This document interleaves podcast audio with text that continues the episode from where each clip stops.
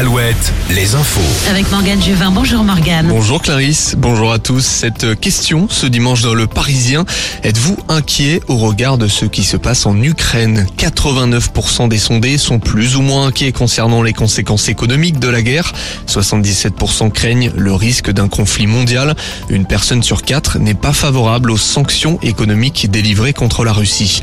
Opération déminage à Tours aujourd'hui. Une bombe américaine de 136 kilos découverte sur la base aérienne 705 doit être détruite.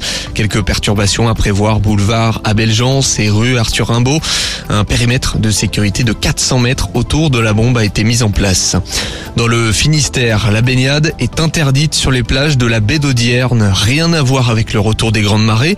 Plusieurs maires ont pris des arrêtés face à une éventuelle pollution marine sur les côtes du pays bigoudin. Il pourrait s'agir d'une pollution au plancton. Les activités nautiques et le ramassage des coquillages sont également interdits. Le football avec la 24e journée de Ligue 1. Cet après-midi, trois matchs bretons à 15h. Brest reçoit Monaco, Lorient, Ajaccio et Rennes, Clermont. Et puis à 17h, Nantes se déplace à Lens. Le top 14 en rugby, Bordeaux-Bègle va retrouver son ancien coach ce soir contre Clermont.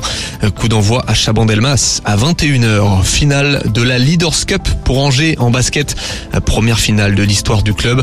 Coup d'envoi à 16h contre Boulazac. En Ligue féminine, La Roche-sur-Yon reçoit Saint-Amand en Vendée. Et puis Angers accueille le leader Bourges. On termine avec la Star League handball. Un choc de nos régions à 17h. Nantes et Limoges s'affrontent à la H Arena. Limoges qui avait battu le H en début d'année. On passe à la météo. Alouette, la météo.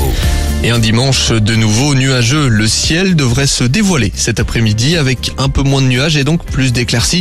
Il faudra attendre demain pour voir le retour d'un beau ciel bleu. Côté température, les maximales sont